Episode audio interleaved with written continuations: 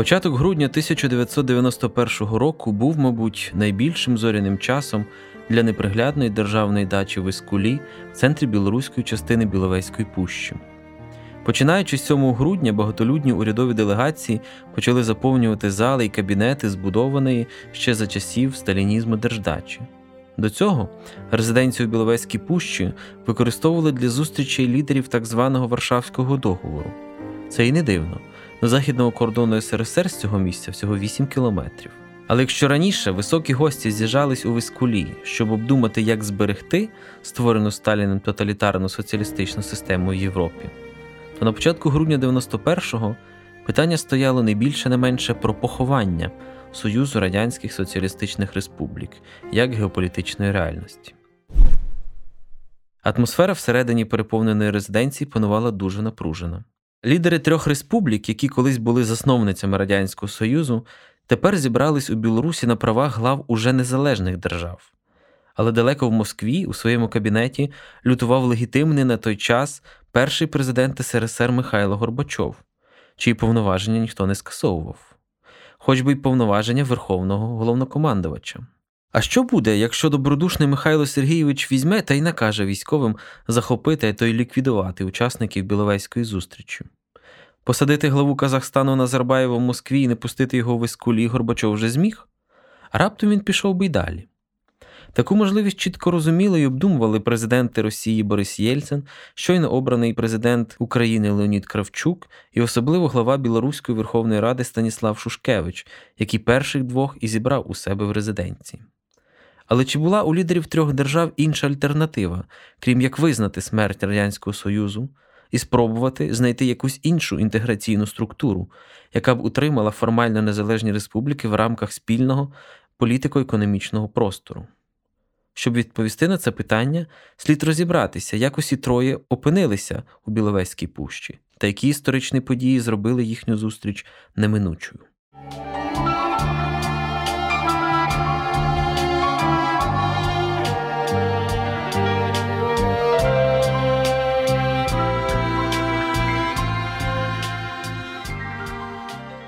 На кінець дев'яносто першого року на просторах постсовка склалась дуже цікава геополітична ситуація.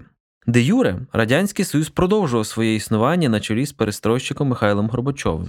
Де-факто, більшість уже колишніх радянських республік проголосили суверенітет і незалежність.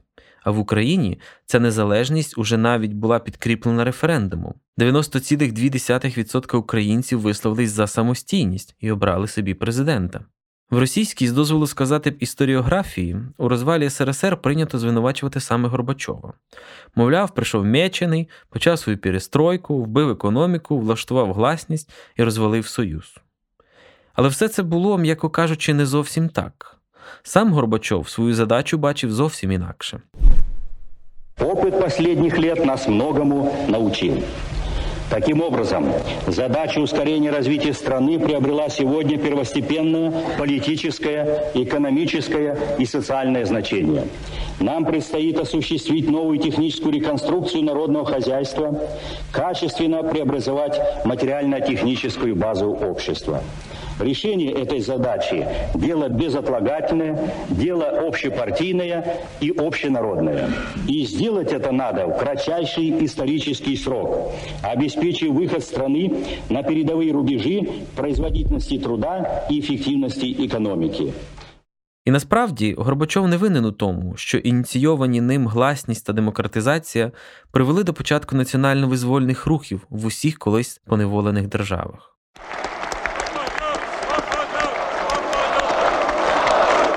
Зміна влади в Польщі, Угорщині, Румунії, падіння Берлінської стіни та об'єднання Німеччини, оксамитова революція у Чехословаччині, яка перетворила її на дві окремі демократичні держави, рух за незалежність в країнах Балтії. Усе це не відбулося раніше лише завдяки тому, що ес ер ес ер тримав цю частину світу у кривавих їжових рукавицях. Як тільки хватка ослабла, уся сталінська конструкція почала сипатися.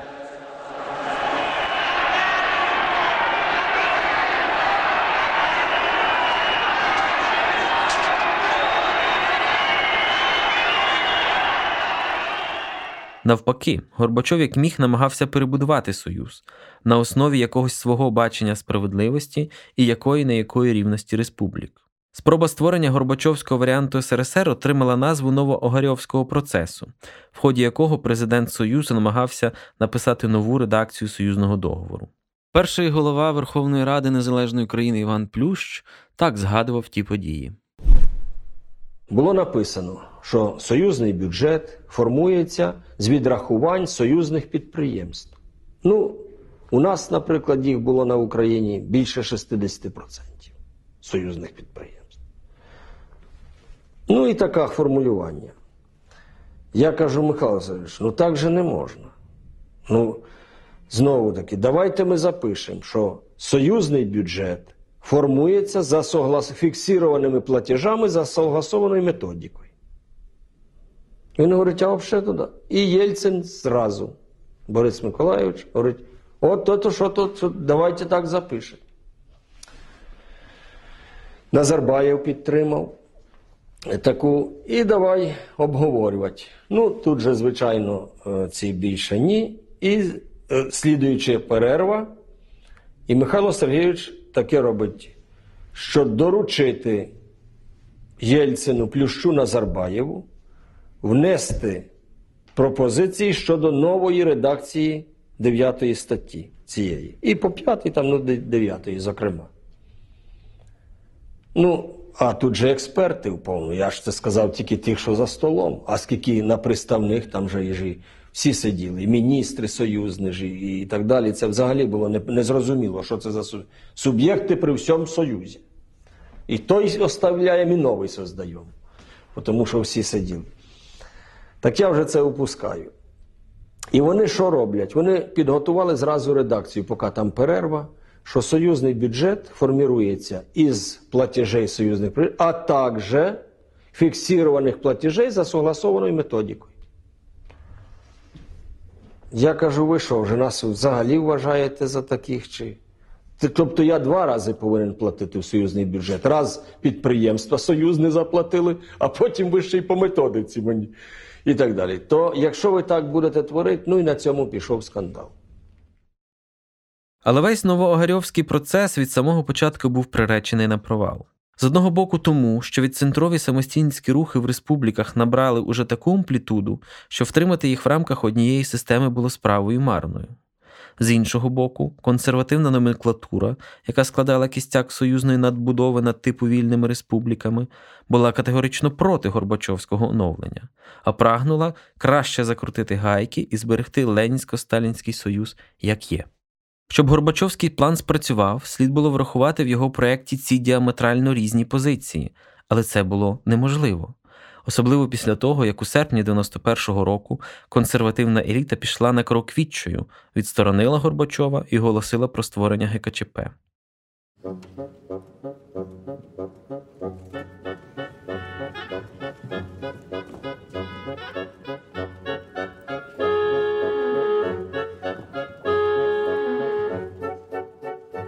Відповіддю на це став парад незалежностей, серед яких, мабуть, найбільш фатальною для самого існування ес ер ес ер була самостійність України, другої економіки Союзу.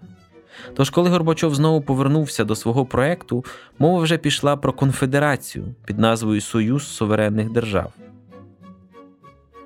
Але Україна і в цьому процесі участі брати не хотіла. Вона готувалася до референдуму про незалежність та до президентських виборів.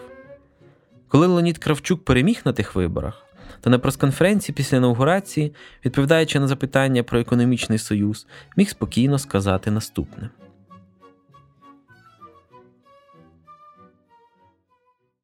Ми підтримуємо союзи між державами економічні. Це моя позиція. Я знаю, що і в Європі існує, скажімо, така е- ситуація, коли п'ять-шість держав, чи десять, чи скільки, можуть зійтися в якийсь економічний союз.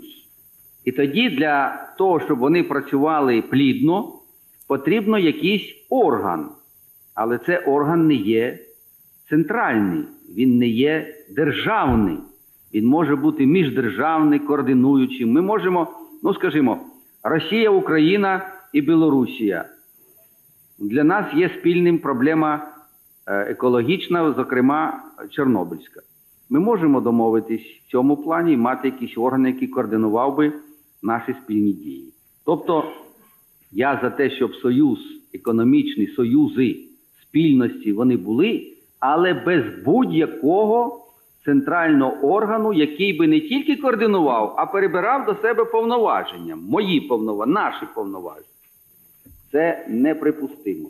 Чи це означає, що ви не будете за те, щоб Верховна Рада ратифікувала існуючий документ про економічний союз? Я бачу, що він до того, поки його ратифікує Верховна Рада, він розпадеться сам по собі. По суті, після виходу України ес ер ес ер втрачав сенс. Це визнав і Борис Єльцин, який публічно привітав Кравчука з перемогою на виборах. І поки Горбачов намагався якось добитися підписання нового договору, лідери ключових республік почали думати про те, як зустрітися без Горбачова. І восьмого грудня в невеликій біловезькій резиденції в Іскулі глави трьох братніх республік таки зібралися, щоб констатувати і визнати. Союз радянських соціалістичних республік перестав існувати. Але головне питання, на яке слід було дати відповідь – а що ж далі?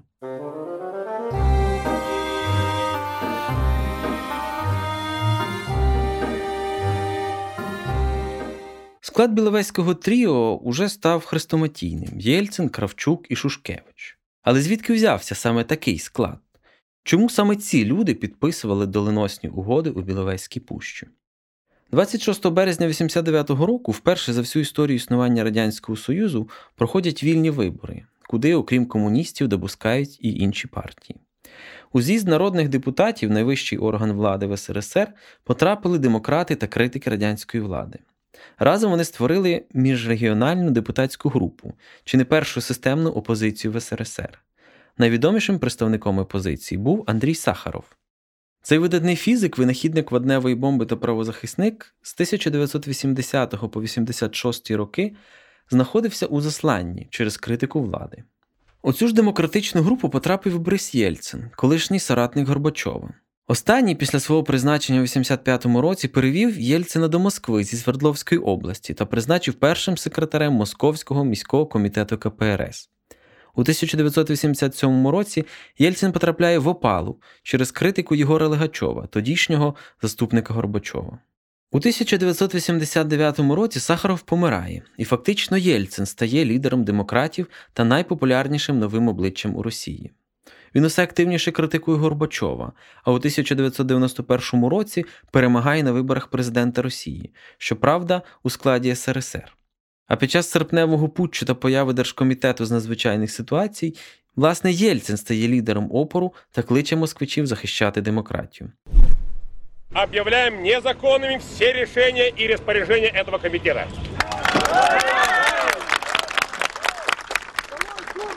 Уверены, органы местной власти будут неукоснительно следовать конституционным законам и указам президента России. Призываем граждан России дать достойный ответ путчистам и требовать вернуть страну к нормальному конституционному развитию. Іншим членом згаданої опозиційної міжрегіональної депутатської групи був білорус Станіслав Шушкевич. У тисяча дев'ятсот дев'яностому році, коли відбувалися вибори у парламенти республік, він був обраний у Верховну Раду Білоруської РСР, де став координатором групи «Демократичний потік». А коли дев'ятнадцятого серпня у Москві почався путч, Шушкевич разом з іншими опозиціонерами вимагав скликання позачергової сесії парламенту. Однак у Білорусі не дуже поспішали оголошувати дії путчистів незаконними. Вже коли путч завершився, Шушкевич став виконуючим обов'язків глави Верховної Ради БРСР. Тоді ж, на сесії двадцять четвертого - двадцять п'ятого серпня, білоруський парламент проголошує Україні державний суверенітет. двадцать пятого августа тысяча девятьсот девяносто первого года на заседании Верховного Совета Белорусской ССР получила статус конституционного закона Декларация о государственном суверенитете страны. Она была принята парламентом республики двадцать седьмого июля тысяча девятьсот девяностого года и стала первым шагом к независимости страны. Сегодня же этот документ вступил в свою законную силу. Также на сегодняшнем заседании депутаты белорусского парламента законодательно запретили деятельность Коммунистической партии в Белоруссии, а также приняли закон о том, что вся собственность на территории государства отныне является собственностью Білорусі. Про події в Україні у ті дні та про шлях Леоніда Кравчука від одного з лідерів комуністичної партії до посту президента вже незалежної України слухайте у попередніх випусках подкасту «Українські дев'яності».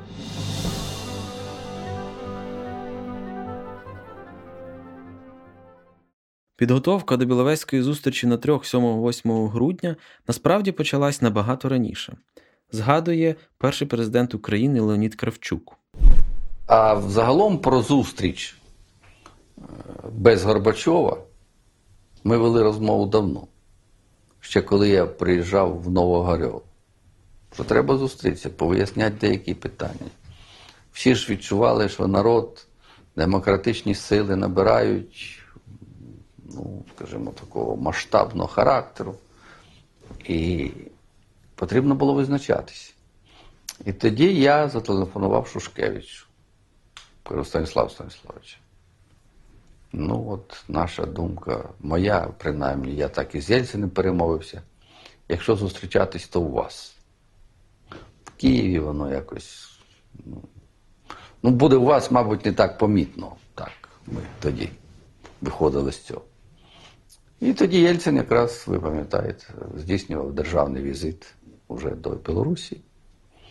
Шушкевич мені телефонує. Єльцин тут, каже, він офіційний візит, тобто тут не, не, поза будь-якою підозрою з боку, скажімо, Горбачова чи союзних органів. А чи не, ми, чи не могли б ви приїхати? Я кажу, міг б. От. І там все вирішили. Шушкевич згадував, що розмова про зустріч без Горбачова почалася ще у кінці жовтня. І спочатку планувалася без участі України. Я вам совершенно точно могу сказать, это было в Новоогарёво. Я пригласил Ельцина просто вот, когда мы редактировали. Ну, сейчас надо вспомнить, это, видимо, где-то было в районе, в районе девятнадцатого-двадцатого октября девяносто первого года, когда мы редактировали там союзный договор, в общем, находили вот это вот окончательное решение, в общем-то, не находили, там писали конфедерация, в общем, вот так вот. Однажды даже в знак протеста там э, Горбачев ушел, ну и потом все говорят, вот, значит, э, вы, Борис Николаевич, берите Шушкевича, идите Горбачеву мириться, находите вообще. Ну, мы приходили к нему мириться. А это все остальные, говорил, весь Госсовет, да, весь Госсовет, потому что они, значит, люди мудрые. И вот эти считали, что раз мы там горячее других спорили, то мы должны. Мы, значит, шли.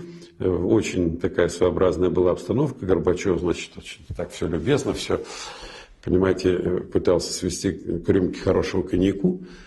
Напряженность была такая, что, значит, воздерживаться приходилось категорически, чтобы я всю ответственность понимал. Ну, как-то мы договорились. И вот от, так, когда мы шли к Горбачеву за примирением, значит, очередным.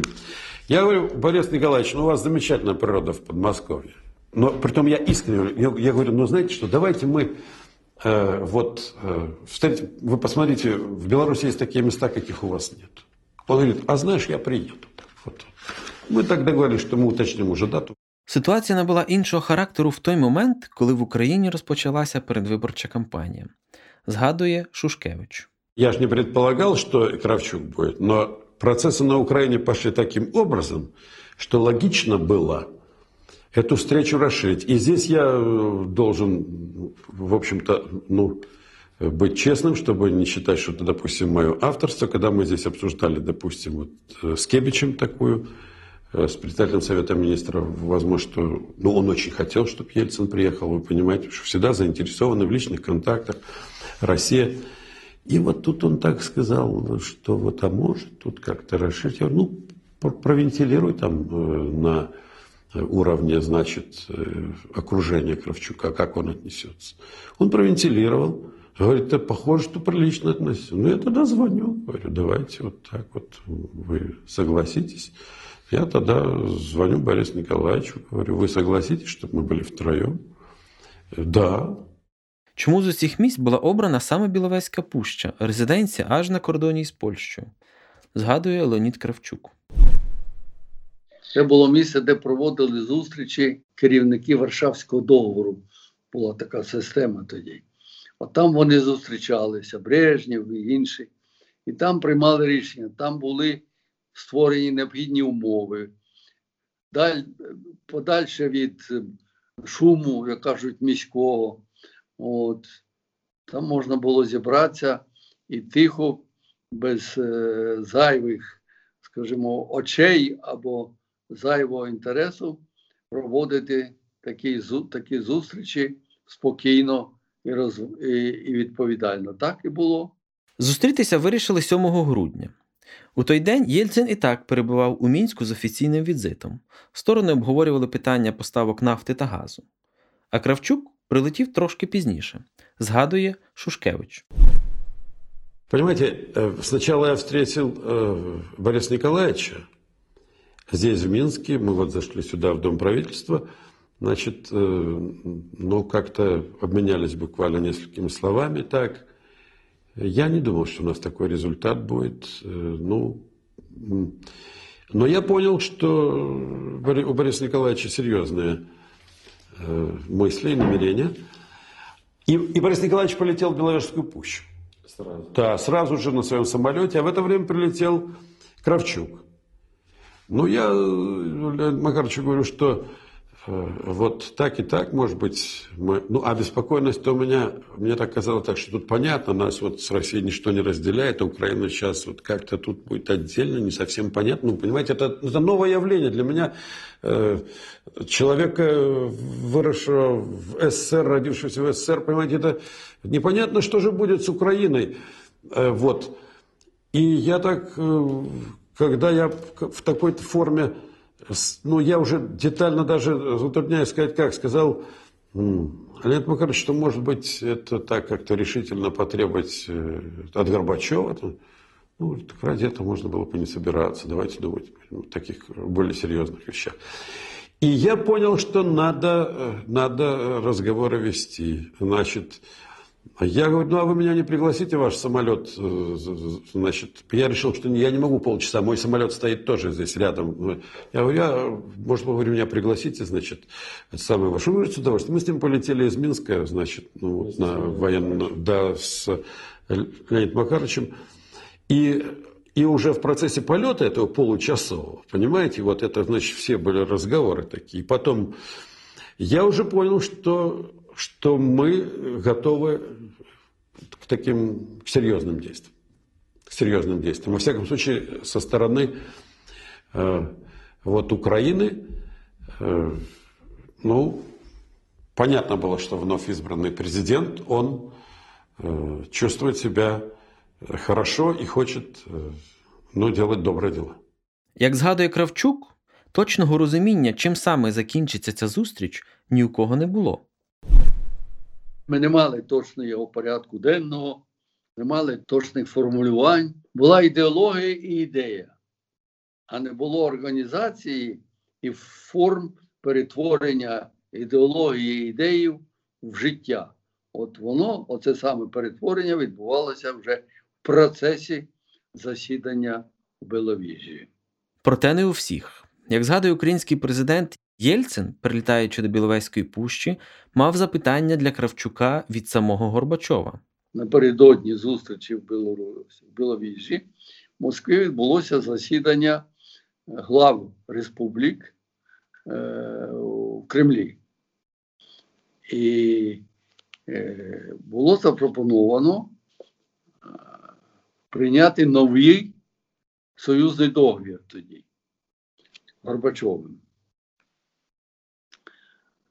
Україна не поїхала на цю зустріч, маючи аргумент, у нас готувалися вибори президента, і я не міг, будучи кандидатом в президенти, займатися іншими питаннями, для мене було це головне питання.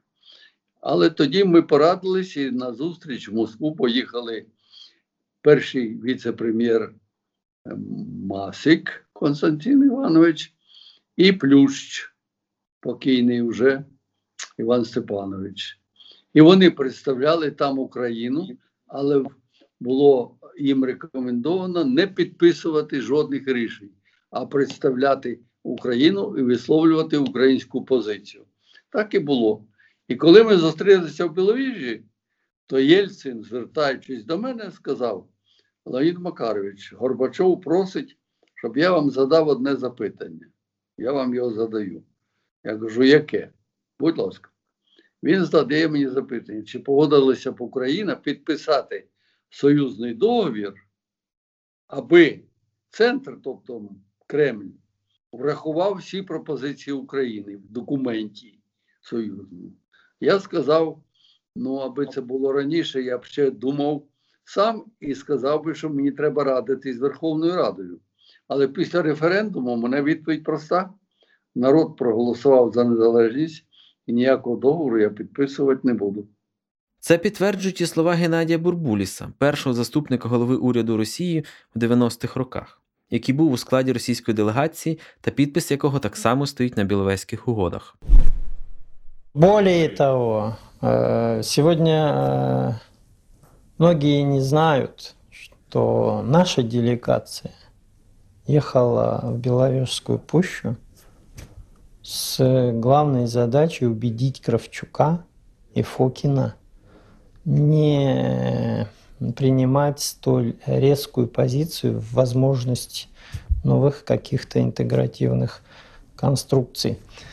И только тогда, когда мы убедились в отсутствии этой перспективы, была в трудах и в муках творческих найдена вот эта формула содружества независимых государств. Инициатива встречи Беловежской, во многом это наша инициатива. И сверхзадача, которую мы ставили, это не дать вот в одночасье Украины, значит, остаться исторически в изоляции от того, что с нами происходит. И первая половина Беловежского обсуждения была вся посвящена тем ресурсам и возможностям, которые бы сохраняли Украину в нашем сотрудничестве. И лишь потом, вот, уже принимая в качестве жестокой реальности позицию украинского руководства, мы э, поддержали идею СНГ и уже совместно стали ее творить там. Бурбуліс, як згадує Шушкевич, був одним із тих, хто поставив питання, що СРСР як геополітична реальність більше не існує. І далі, ви розумієте, пішло так, що давить. Ну давайте будемо реалістами. Факт це чи не факт? Факт. Есть декларация о независимости? Есть. Есть необходимость держать связку стратегической ядерной силы. Вы же помните главный вопрос, что есть необходимость. Значит, надо поступать разумно, хладнокровно. Давайте вырабатывать по статейно. И вот то, что это по статейно вырабатывалось там, это вот это я вам даю полную гарантию. Что ни одной статьи в такой заготовке, которая у кого-то была намеком, она до конца ни одна не выдержала. Також Шушкевич згадував, що над угодою працювали депутати усіх груп під керівництвом міністрів закордонних справ. За словами Леоніда Кравчука, новому утворенню намагались придумати різні назви, але зійшлися на слові «співдружність». Було різних варіантів багато. Залишити ес ер ес ер вже було неможливо, тому що він скомпрометував себе. Тоді було Союз Радянських, Союз Соціалістичних, що там тільки не пропонували. І врешті-решт, ну, прийшли до такої назви, це назва обговорювалось дуже багато, було різних варіантів, проголосували за таку назву, і вона до цього часу залишається назвою, яка відповідає і часові, і змісту, який вкладався в цю назву. Угода починається словами: «Ми, Республіка Білорусь, Російська Федерація, Україна, як держави-засновниці Союзу Радянських Соціалістичних Республік, що підписали союзний договір, далі високі договірні сторони, констатуємо, що Союз Радянських Соціалістичних Республік, як суб'єкт міжнародного права і геополітична реальність, припиняє своє існування. Крім того, у тексті угоди чотирнадцять статей, у яких йдеться про повагу до територіальної цілісності і недоторканості кожної країни, про відкриті кордони, про єдиний контроль над ядерною зброєю та багато іншого. Ми підписали соглашення о том, що ми учреждаємо содружество трьох незалежних государств – Росії, України і Білорусі. Ми определили...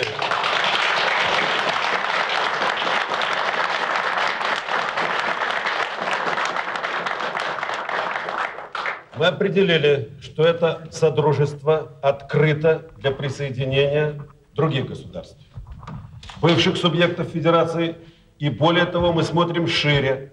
Если иные государства захотят объединиться на этих принципах в содружестве вместе с нами, мы их приглашаем к участию. До підписання мав долучитись і президент Казахстану Нурсултан Назарбаєв, і він навіть підтвердив, що прилетить, через що підписання угоди відкладалося. Але замість Біловезької пущі Назарбаєв опинився в Москві, звідки повідомив, що вже нікуди не полетить. Є навіть версія, що Горбачов запропонував йому посаду голови Верховної Ради ес ер ес ер. Згадує Леонід Кравчук. Я гадаю, що тут десь ми допустили, ну скажімо, або багато перестороги, або хотіли дуже це утаємничити, щоб була надзвичайно конфіденційно і не одержала розголосу, ми його своєчасно не повідомили. Тобто ми його повідомили тоді, коли фактично питання про Біловезьку угоду було вже сформульоване. І навіть готове до підпису. От, тоді потелефонували в, це, в Алмату. А там сказали, що Назарбаєв вже, Назарба, Назарбаєв вже в літаку летить до Москви. Це справді. А тоді в літаку в нього зв'язку не було ще. Він користувався тими літаками Радянського Союзу. І ми зразу в аеропорт. Там його і знайшли в аеропорт. Сказали, що ми тут приймаємо таке рішення. Чи не зміг би він приїхати? Він сказав би, зміг би. Але я спочатку, каже, заїду до Москви, туди, до посольства. Заїхав, переговорив з Горбачовим і потелефонував, що він не зможе приїхати. Я гадаю, що тут, може, і Горбачов на нього трошки вплинув, але все ж таки, мабуть, на першому місці це були його невдоволення, що його не поставили до інформації своєчасної, що вже він, ну, якась вторинна його роль. А він, як всі люди, чистолюбива людина, з амбіціями, зрозуміло. Також треба було повідомити, що ж відбувається у Біловезькій пущі, розповісти хоча б тому ж Горбачову. Ось як це згадував Шушкевич. Це дуже цікава ситуація. Прежде всего, вот это я уж помню в деталях. Прежде всего, решили так. Станислав Станиславович меня, значит, говорит Леонид Макарыч и Борис Николаевич. Притом они так это с такой иронией, так это легко. Ну, вы, говорят, более всех дружны с Михаилом Сергеевичем. Вот, и звоните ему. Вот, у вас есть тут связь, звоните. Ну, сообщайте, что я взял текст и звоню. Вот, Михаилу Сергеевичу.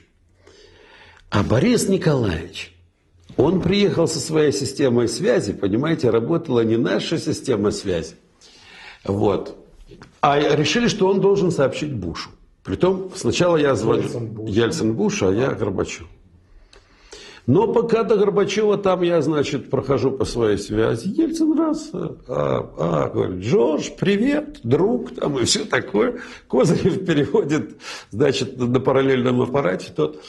И пока я дозваниваюсь до Горбачева, дохожу, значит, он уже Бушу объяснил, в чем дело. И я начинаю в это время разговор с Горбачевым.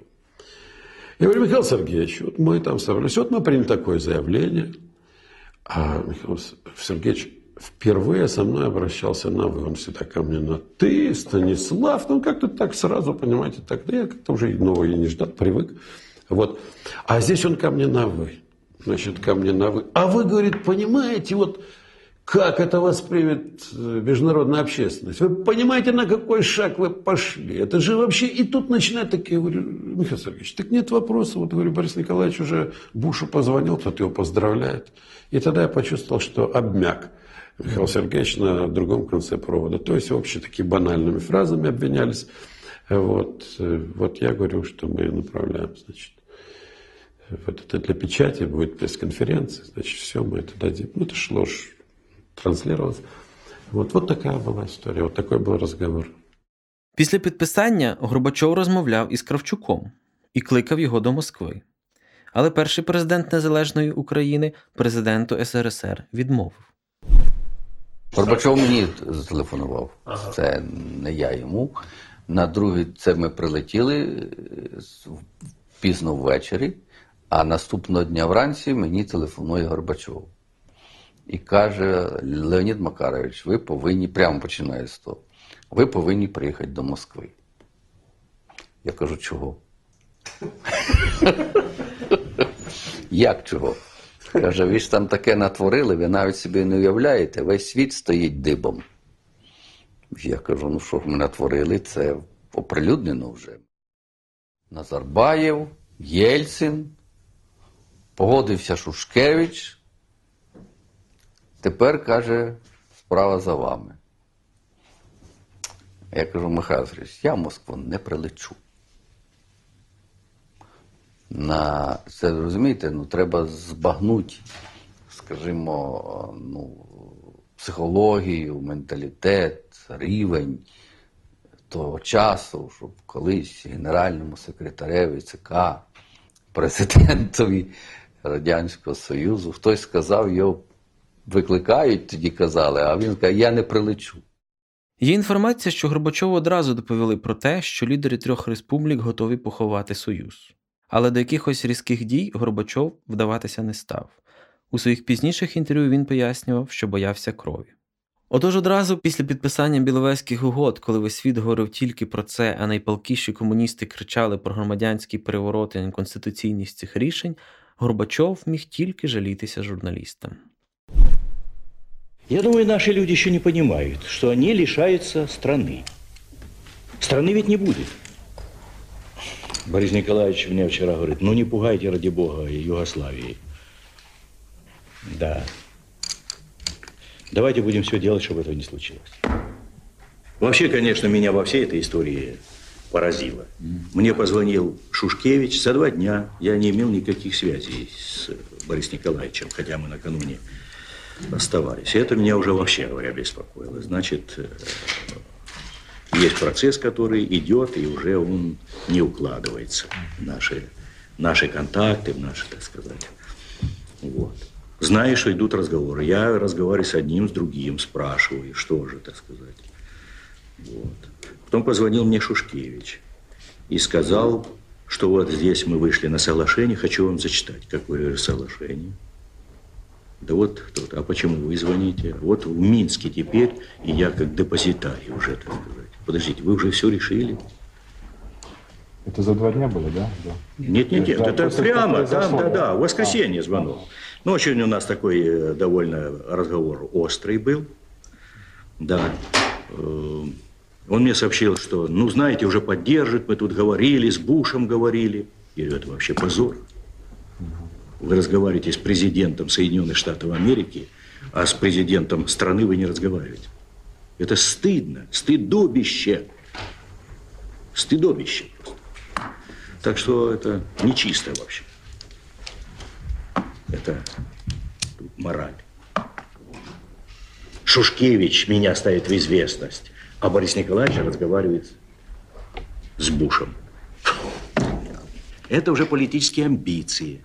Это уже влияние сепаратистских сил. Ну, я, позвольте, это отнюдь не народный интерес. двадцять п'ятого грудня тисяча дев'ятсот дев'яносто першого року глави уже одинадцяти союзних республік підписали Біловезьку угоду про припинення існування ес ер ес ер. Також був укладений Алматинський протокол до неї в обхід заперечень Горбачова про створення ес ен де. Українська Верховна Рада ратифікувала договір про створення ес ен де, але повноцінним членом цього утворення Україна ніколи не була. Михайло Горбачов склав із себе повноваження президента ес ер ес ер, а сам Радянський Союз припинив своє існування.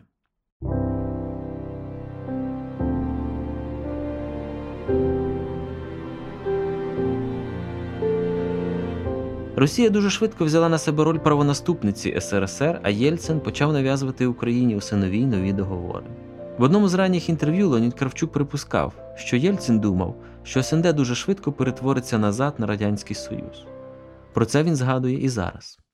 Він не тільки думав, були після цього зроблені відповідні кроки для того, щоб якось знову відновлювати союзні органи, а може потім і відновити Радянський Союз. Ну, скажімо, економічний союз, була пропозиція створити, митний союз.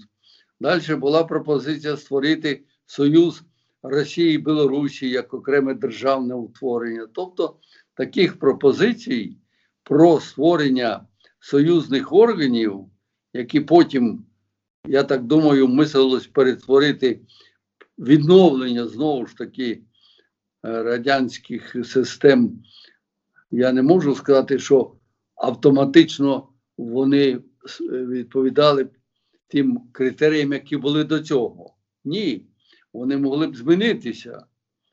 Форма організації, скажімо, права республік, все інше, але ж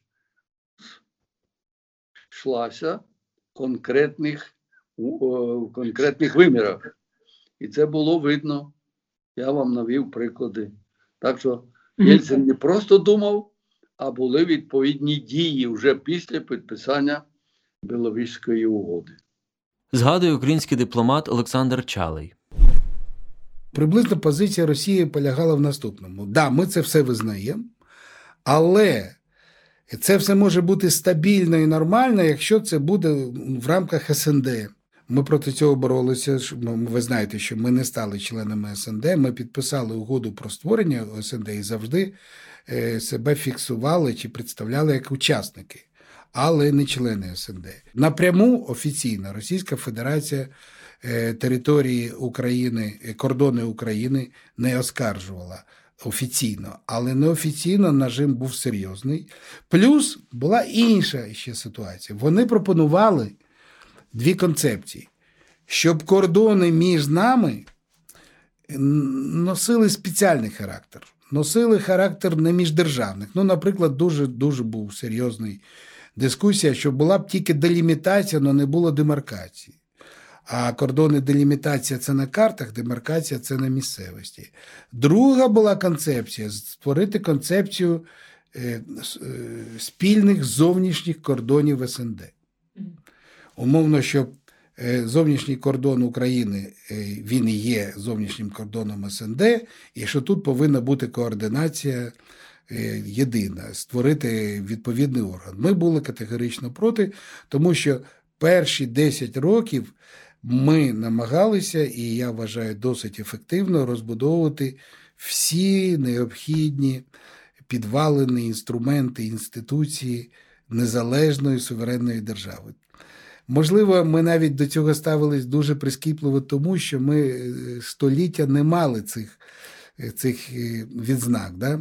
І для нас це було дуже важливо, що це справжній кордон міждержавний, і ми на, на ці пропозиції Москви не йшли.